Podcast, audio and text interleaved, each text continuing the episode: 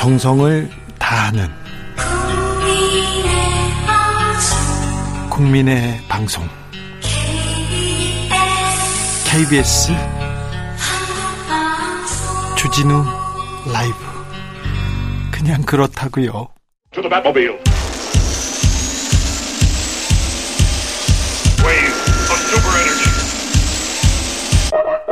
주 기자의 1분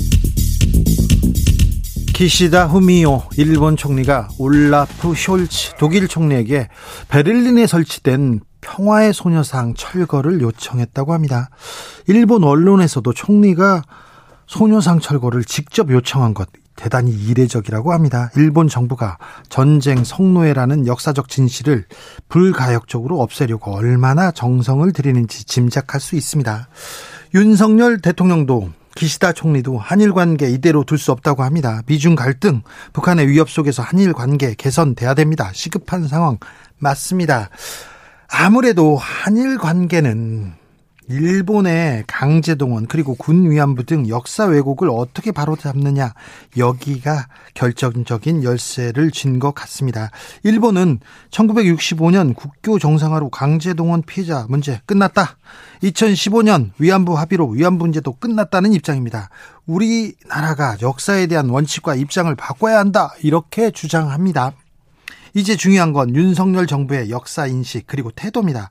그런데 대통령실에 대통령 주변에 사람들 그 분들의 역사 인식에 우려가 크다는 거 알고 계시죠? 식민 지배를 옹호했던 뉴라이트 인사들이 너무 많다는 것도 아시죠? 우선 국가안보 안전보장회 NSC 사무처장을 겸하는 김태효 국가안보 1차장 이분은 뭐 뉴라이트 대표적인 학자였습니다. 한반도 유사시 일본 자위대가 개입할 수 있다고 그렇게 주장하시던 분이죠. 김 차장은 우리도 과거사 문제 역사에 대해서 원칙과 입장을 재점검할 때가 됐다고 계속해서 말씀하시는 분입니다. 어, 이상합니다. 이상해요. 일본의 극우 논리하고 상당히 겹칩니다. 뉴라이트 전국연대 집행위원장 지내신 김성회 종교 다문화 비서관 최근까지 일본 일본군 위안부 피해자에게 성매매, 화대, 화대 이런 단어를 쓰기도 했습니다. 설마 친일이 다문화 영역에 포함되는 건 아니겠죠? 뉴라이트 전국연합 사무처장 출신 임헌조 시민소통 비서관 이분은 한때 태극기 집회 주도하신 분입니다. 그가 주최한 태극기 집회 취재 많이 갔는데요. 많이 가서 멱살 많이 잡혔습니다. 그런데 마이크 드신 분들 미국과 일본에 대해서 맹목적인 찬양 늘어놓고 북한을 악마라고 계속합니다. 불태우고 막 그랬습니다. 그리고 대, 통령께 정보와 인사를 전하는 한호섭 국정상황실장 이분도 뉴라이트 전국연합 기획실장 출, 출신입니다. 한때 보수단체들 정치 집회 기획 많이 하시던 분인데 어떻게 또 청와대 아니 대통령실에 딱 왔더라고요. 대통령이 어떤 분들을 임명했는지 알고는 계시죠? 한일 관계, 각종 외교 문제 국민이 걱정 안 해도 되는 거죠? 걱정이 돼서 그렇습니다. 지금까지 주 기자의 1분이었습니다. 퀸 I want break free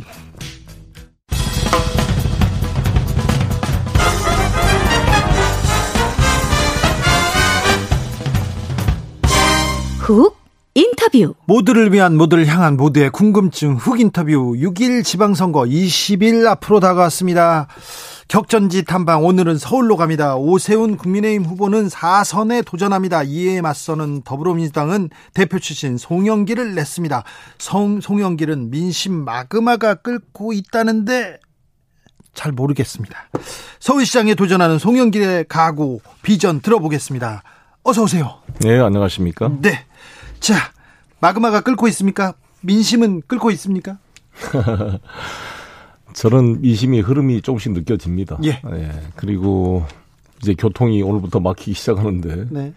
길이 막히는 것처럼 가슴도 막혀 있고 텔레비도 안 보는 사람들이 많습니다. 이런 길을 뚫어주는 것이 에, 윤석열 대통령께서 말씀하신 국민을 하나로 통합하는 데 기여할 것이다. 그래서 네. 저는 송영길이 이, 서울시장이 되는 것이 이러한 막힌 곳을 뚫어주는 것이고 국민을 통합시키는 길이고 윤석열 정부를 어, 실패하지 않게 만드는 백신 예방주사 역할을 할 네. 것이다 이렇게 주장하고 있습니다. 자, 송영길 참 좋은데 괜찮은데 왜 안 뜨지 그런 사람들이 있어요. 민주당 지지자들이 특별히 그렇게 얘기하는데 당에서도 안 밀어준다 이런 얘기도 있고요. 왜 발목 잡냐 이런 얘기도 있고요.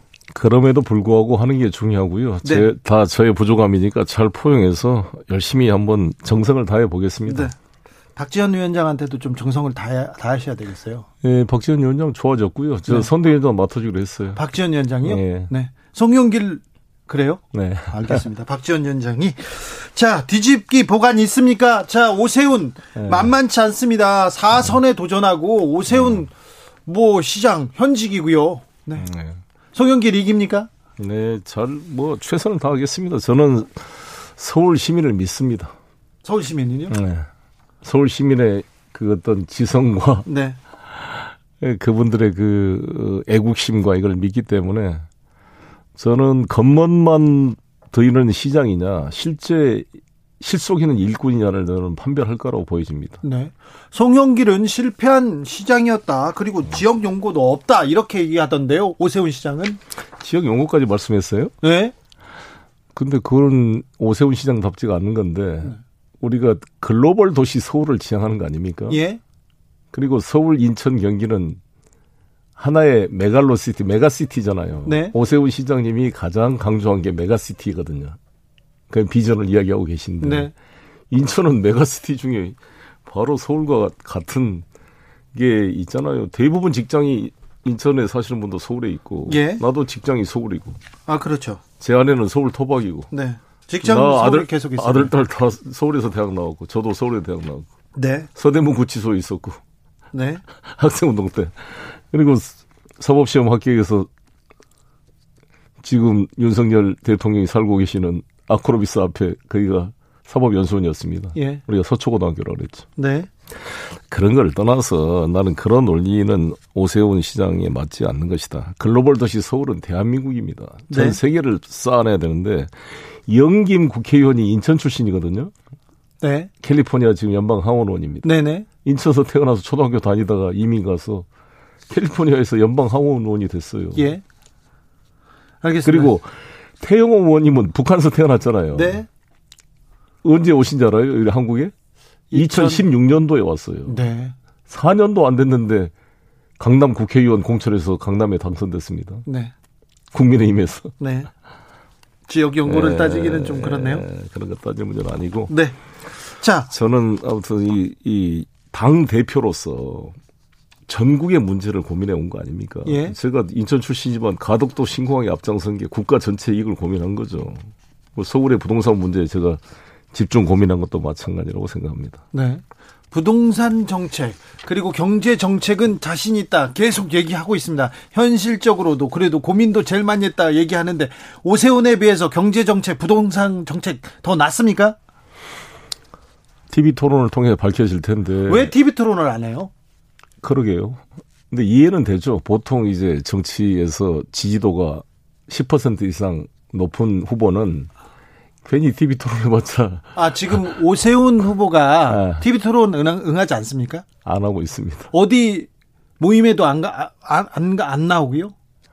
KBS 방송기자 토론 초청해서 지금 저와 권수정 후보만 오케이 했고 오세훈 후보는 거부하고 있습니다. 네. 방송 인터뷰도 안 하셔가지고 저희가 계속 지금 요청하고 있는데 지금 못하고 지금 송영길 후보만 하고 있습니다. 그렇습니다. 자, 그래서 자 앞서 가서 지금 TV 토론, TV 토론은 해야 되죠. 법정으로는 법정으로 법정 토론은 1회 이상 하게 돼 있어서 한 번만 하는 할 가능 설마 한 번만 하겠어요. 두 번은 해야 될 텐데. 네.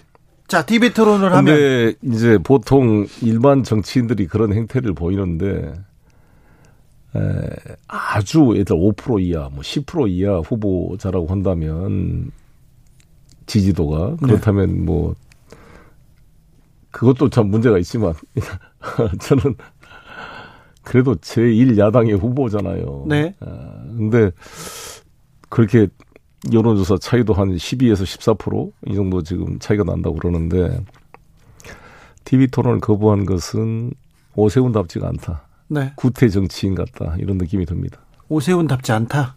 오세훈 답, 답다 저는, 이렇게 얘기하는 사람도 있어요. 저는 오세훈 시장님을 그래도 긍정적으로 보려고 하기 때문에 네, 그렇습니다. 알겠습니다. 경제 정책, 부동산 정책 오세훈 후보보다 좀 나은 게 있습니까? 그리고 서울을 어떻게 바꿀 비전을 가지고 있습니까? 부동산 정책은 세제 완화, 공급 확대, 금융 지원 세 가지로 되는데 세제 완화는 서로 비슷한 면이 있죠. 네. 근데 그 완화는 윤석열 대통령이나 오세훈 시장이 할 수 있는 게 아니라 국회가 개정을 해야 가능합니다. 예. 168석을 가진 민주당이 동의가 돼야 가능하기 때문에 송영기를 할 수 있다 이렇게 설명하고 있고요. 두 번째 공급 확대는 비슷한 면이 있죠. 용적률 500% 올리고 규제 완화하겠다. 비슷한 면이 있지만 근본적 차이는 세입자에 대한 대책이 없다는 겁니다. 예. 오세훈 시장이나 윤석열 정부에는. 송영길은 세입자에 대한 대책이 있잖아요. 용산 사건이 왜 발생했는지 아시죠? 네.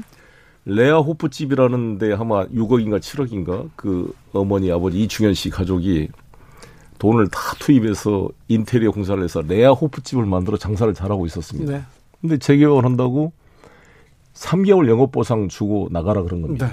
권리금도 있고 인테리어도 했는데. 그렇죠. 인테리어만 6, 7억이 들어갔고. 예. 이게 한 3, 5, 3년, 5년을 장사해야 그래도 이 투자 비용을 회수할 수 있을 텐데 3개월째 영업 보상하고 쫓아내면은 어떤 사람이 그냥 물러날 수 있겠습니까? 근데 이게 재개발 재건축이라는 게 집주인과 땅 주인 중심이잖아요. 그래서 임차인에 대한 대책이 빠져 있기 때문에 심각한 문제다. 송영길은 임차인이 전원 재장착할 수 있는 시스템을 가지고 있다. 누구나 집, 누구나 보증, 누구나 상가 시스템으로 재개발 재건축을 하는데 임차인들이 100% 재정착하도록 만들겠습니다. 이게 근본적인 차이입니다. 오세훈 시장과 송영길의 차이가. 예를 들어서 세운 상가를 지금 오세훈 시장께서 싹 밀어버리고 녹지축을 만들겠다 하고 있잖아요. 예. 박정희 시대 때 세계 우인이 모였다 그래서 세운 상가입니다. 그게. 근데 이제 많이 쇠락하고 있는데 청계천을 개발할 때 이명박 시장이 그 청계천 상인들을 이제 철거하면서 네, 저, 가든 파이브 네. 송파에다 만들었는데 그 실패했거든요. 예. 이것도 마찬가지입니다. 제가 쭉 세운상가 상인들하고 간담회를 해봤더니 이 생태계가 깨지면 다른 데로 가기가 어려워요.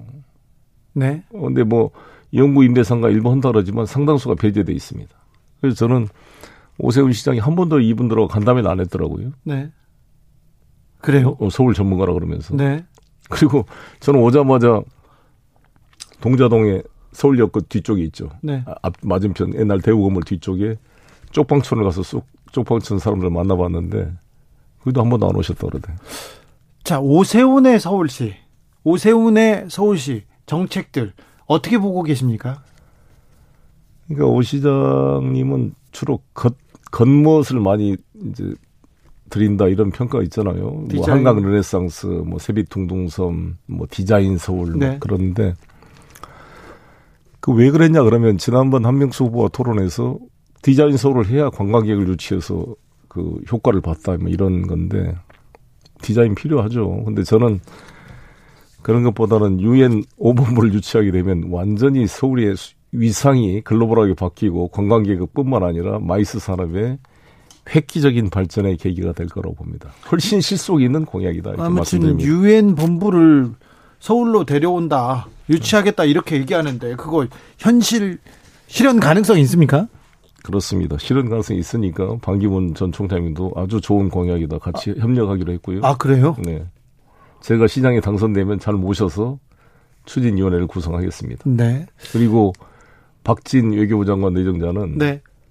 본인이 대선 나가려고 나가려고 생각했을 때 이거를 대표 공약으로 준비했다 그러시더라고요. 공약을 준비했대요? 응. 아, 그러니까 지금 보수 쪽에서도 그건 좋은 생각이다. 이렇게. 한덕수 총리 내정자도 100% 동의하신다 그러고. 네.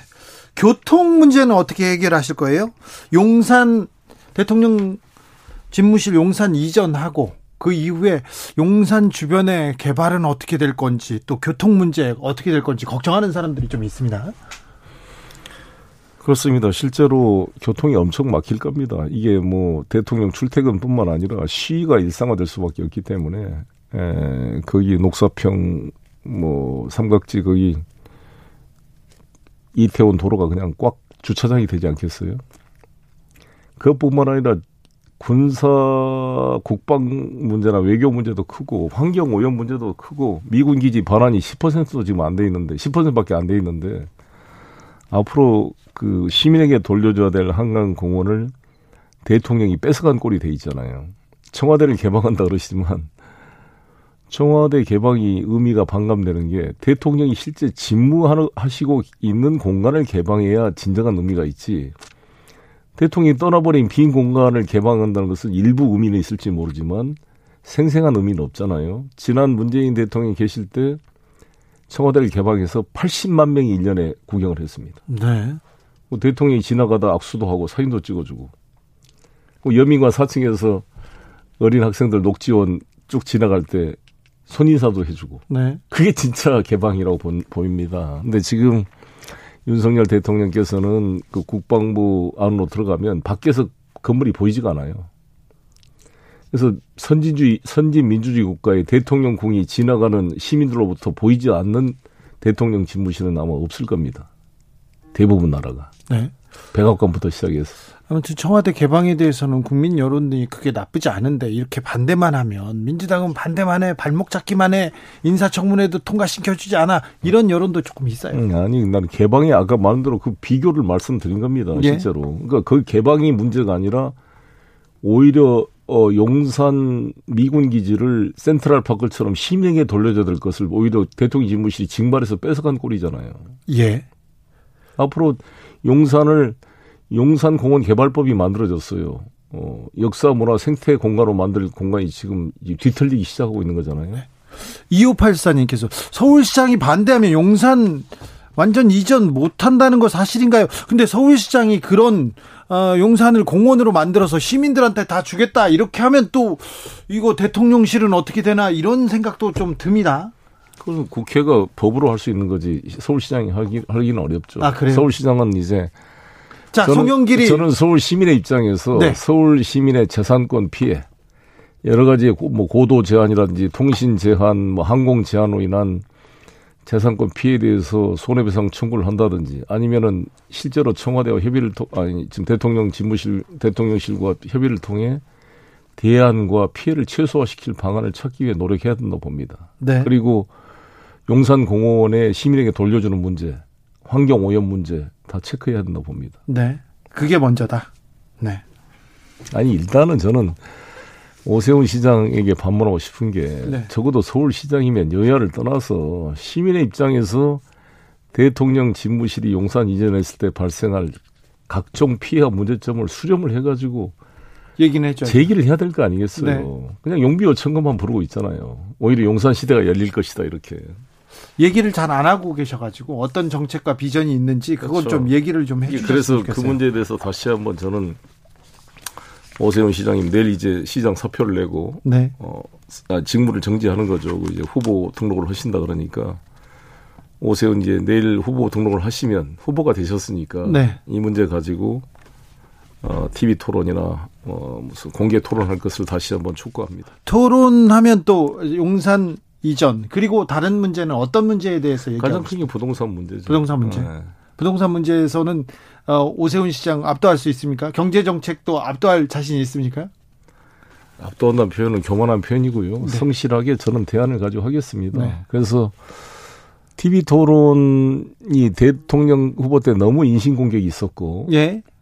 뭐 지난번 보궐선거 때도 막 공격이 있었습니다만 저는 오세훈 후보에 대한 개인적인 비방이나 인신 공격을 하지 않을 것입니다. 정책 토론을 가지고 치열하게 하겠습니다. 알겠습니다. 정책 토론한다고 하고 비방하지 않겠다고 하고 지금 서울시장 또 지도자로서의 면모를 이렇게 보여주는데 아주 여유로운 모습을 보여주고 계시는데 네. 별로 네. 아, 별로 안 어울려요. 안 어울려요? 네. 아니, 그렇죠. 저는 제가 그때 주진우 기자님 아시다시피 제가 이준석 당 대표랑 네. TV 토론했잖아요. 네, 아마 네. 여야 당 대표가 국민 앞에 TV 토론을 한 것은 처음이라고 제가 들었습니다. 그리고 계속해서 정책 설명하고 그랬죠. 세 번 토론을 했는데 많은 국민들이 그래도 박수를 했잖아요. 네. 제가 나이 어리지만 이준석 대표를 존중하면서 서로 간에 예, 아무튼 이견을 가지고 많은 토론을 했습니다. 해결도 먼저 했고요. 합의도 했고. 그러니까 저는 그런 게 가능했잖아요. 안 어울린다고 말씀했지만 네. 송영길이 그걸 보고 많은 사람들이 저를 다시 봤다는 분도 있었습니다. 네. 그런 것처럼 오세훈 후보님하고도 제가 친한 사이니까 네. 한 25년 된 사이인데. 그래요? 같은 변호사지. 네. 거기는 뭐 고대 법대를 나오셨죠. 저는 연대 상대를 나왔고 물론 법대와 상대 출신한 건 있지만 같은 변호사입니다. 네. 그리고 16대 국회의원을 같이 했거든요. 네. 우리 당으로 입당시키려고 노력을 많이 했습니다 그때. 그래요? 근데 양쪽이 협상을 하시다가 저쪽 지역구를 강남구로 준다는 게 저쪽 당으로 가셨죠. 예. 그리고는 또 이렇게 길이 달라졌군요. 길이 달라졌습니다. 네. 이재명 고문이 인천에 이렇게 출마했습니다. 개항에 출마했습니다. 송영길 지역구에. 자, 바람이 좀 바뀝니까? 민주당의 바람이 좀 붑니까? 이제 시작인데요. 이제 시작이라고 음. 며칠 안 남았는데요? 뭐 20일이 남았잖아요. 20일 남았는데 민주당이 민주당이 여기저기에서 조금 어 뭐 그렇게 좋은 평가를 받고 있지는 않은 것 같습니다. 아까 말씀드렸습니다만 지지율 격차가 오세훈 송영기 12% 난다. 이 여론조사 개요 잠깐 말해야 됩니다. 데일리한 이 여론조사 전문기관 여론조사 공정에 의뢰해서 지난달 28일 9일 조사했으면서 조사했습니다. 자세한 내용은 여론조사 심의위원회 홈페이지 참고하면 됩니다. 송영길 지고 있잖아요. 네. 민주당 네. 대표를 했고 오선 의원이었고 그다음에 민주 인천 시장을 한 사람인데 지금 밀리고 있지 않습니까? 자, 20일 남았는데 네, 뭐 차분하게 기다리고 기다리면 쌓이고 마그마 끌고 있다 그랬잖아요. 열심히 제가 뛸 거고요. 이제 TV 토론 들어가고 본격적인 선거 운동 그리고 이렇게 매일 제가 방송에 많이 나가서 제 정책을 설명하고 있는데 오늘도 제가 부동산 41만 호 공급 계획을 발표했습니다. 네. 그 중에 하나 시민들이 좀 들어보십시오. 송영이 얼마나 아이디가 있는지. 네. 코로나 때문에 택배가 늘었잖아요. 네. 그러면 대한통운이나 쿠팡 같은 이런 택배 업체들이 물류 기지가 있어야 돼요. 근데 도심에서 구할 수가 없으니까 외곽으로 외곽으로 가가지고 도심까지 물류 배달하는데 많은 시간과 비용이 듭니다. 예. 그리고 작업 조건도 열악해요. 네. 예, 배달 노동자들이. 그거를 제가 서울 시내 SH가 가지고 있는 임대주택, 노후된 임대주택을 개발해서 지하에 한 25군데 정도를 지하를 깊게 개발해서 지하 도심 물류센터를 만들려고 합니다. 그렇게 되면 수익도 생기고, 예를 쿠팡이나 이런 뭐 대한통운 이런 데다 물류센터를 임대했을 때 그리고 일자리도 생기고 네. 가까운 도심에서 시간과 거리를 줄이고 비용을 줄여서 서로 간에 윈윈할 수 있는 그런 효과를 낼 것입니다. 그런 걸 포함한 이런 공약을 오늘 발표했습니다. 네. 마지막으로 윤석열 정부 출범했는데요. 아, 윤석열 정부에 하실 말씀 있으면 저는 뭐 저희들은 야당이지만 책임감을 가지고 네. 한때 여당이었기 때문에 무조건 반대만 하는 것이 아니라 국가를 같이 책임다는 자세가 필요하고요. 여당은 겸손해야죠. 저는. 겸허하게 살 저희도 그렇잖아요. 국민들라는 게 배를 띄우기도 하지만 배를 엎을 수도 있는 거 아니겠어요? 네. 그래서 저는 서울시장이 유일하게 국무회의에 참여해서 발언권을 가지고 있는 사람이잖아요. 네. 그래서 윤석열 내각이 다 특정 지역, 호남 출신은 한 명인가 밖에 없고, 여성도 적고, 뭐 특정 대학 나이 성별에 집중돼서 아주 협소한 내각이 되기 때문에 저 같은 송영길 같은 사람이 국무회의 들어가야 국무회의 의사결정에 부실을 막고 일종의 예방 효과, 백신 효과가 나올 것이다. 윤석열 후보, 아, 윤석열 정부의 실패를 막는데 기여할 것이다. 네, 알겠습니다. 또 하나만 더 말씀드리면 송영길이 들어가야 그래도 47.8% 이재명 후보를 지지했던 국민들, 2.3% 심상정 후보를 지지했던 국민들, 다 낙담해 있고 TV도 안 보고 외면하고 있는데, 국정이 그래도 참여해서 통합이 될 거 아니겠어요, 나라가. 저는 그, 그게 절박하다고 봅니다. 알겠습니다. 네. 오세훈 시장에게도 인터뷰 요청했습니다. 근데 일정상 불가하다고 계속해서, 계속해서 불가하다는 답변 주시고 있습니다. 예전에요 오세훈 네. 시장과 한명숙 후보가 맞붙었을 때 그때도 여론조사에서는 20%막 30% 이렇게 차이가 났는데 이제 나중에 투표함을 열어봤을 때 엄청 초박빙이었지 않습니까? 0.5까지 좁혀졌죠. 네. 그때 생각하고 계신가요? 그때하고는 또 상황이 좀 다를 텐데요. 어떤 저의 경험은 제가 2010년도 인천시장 출마했을 때 법정 선거운동 딱 들어가기 전에 15% 지고 있었어요. 근데 개표하니까 8%를 이겼습니다. 뭐꼭 그런 건 아니겠지만 저, 네. 저로서는 시민을 믿고 네. 지지율 떨어졌다고 사람이 초조하거나 아, 조급하지 않고 여유를 네. 가지고 네. 어, 서울 시민의 자존심, 네. 서울 시민의 양식을 믿고 알겠습니다. 저의 실력과 컨텐츠를 보여드리겠습니다. 알겠습니다. 실력 에서 기반한 여유로움인지는 잘 몰라도 굉장히 여유 있어지셨어요. 네, 네, 그렇습니다. 조금 안 어울립니다. 그래요? 네. 왜 계속 안 어울린다 그러죠? 제, 제 생각이라고요. 네, 저는 뭐 네. 자신감을 가지고 있고 네. 이 서울이 삼봉 정도전이 인의 애지 신으로 만들었잖아요. 보신각이 믿을 신자입니다. 믿습니다. 서울 시민. 알겠습니다. 여기까지 하겠습니다. 송영길 민주당 후보였습니다. 감사합니다. 정치 피로, 사건 사고로 인한 피로, 고달픈 일상에서 오는 피로. 오늘 시사하셨습니까? 경험해 보세요. 들은 날과 안 들은 날의 차이. 여러분의 피로를 날려줄 저녁 한 끼 시사. 추진우 라이브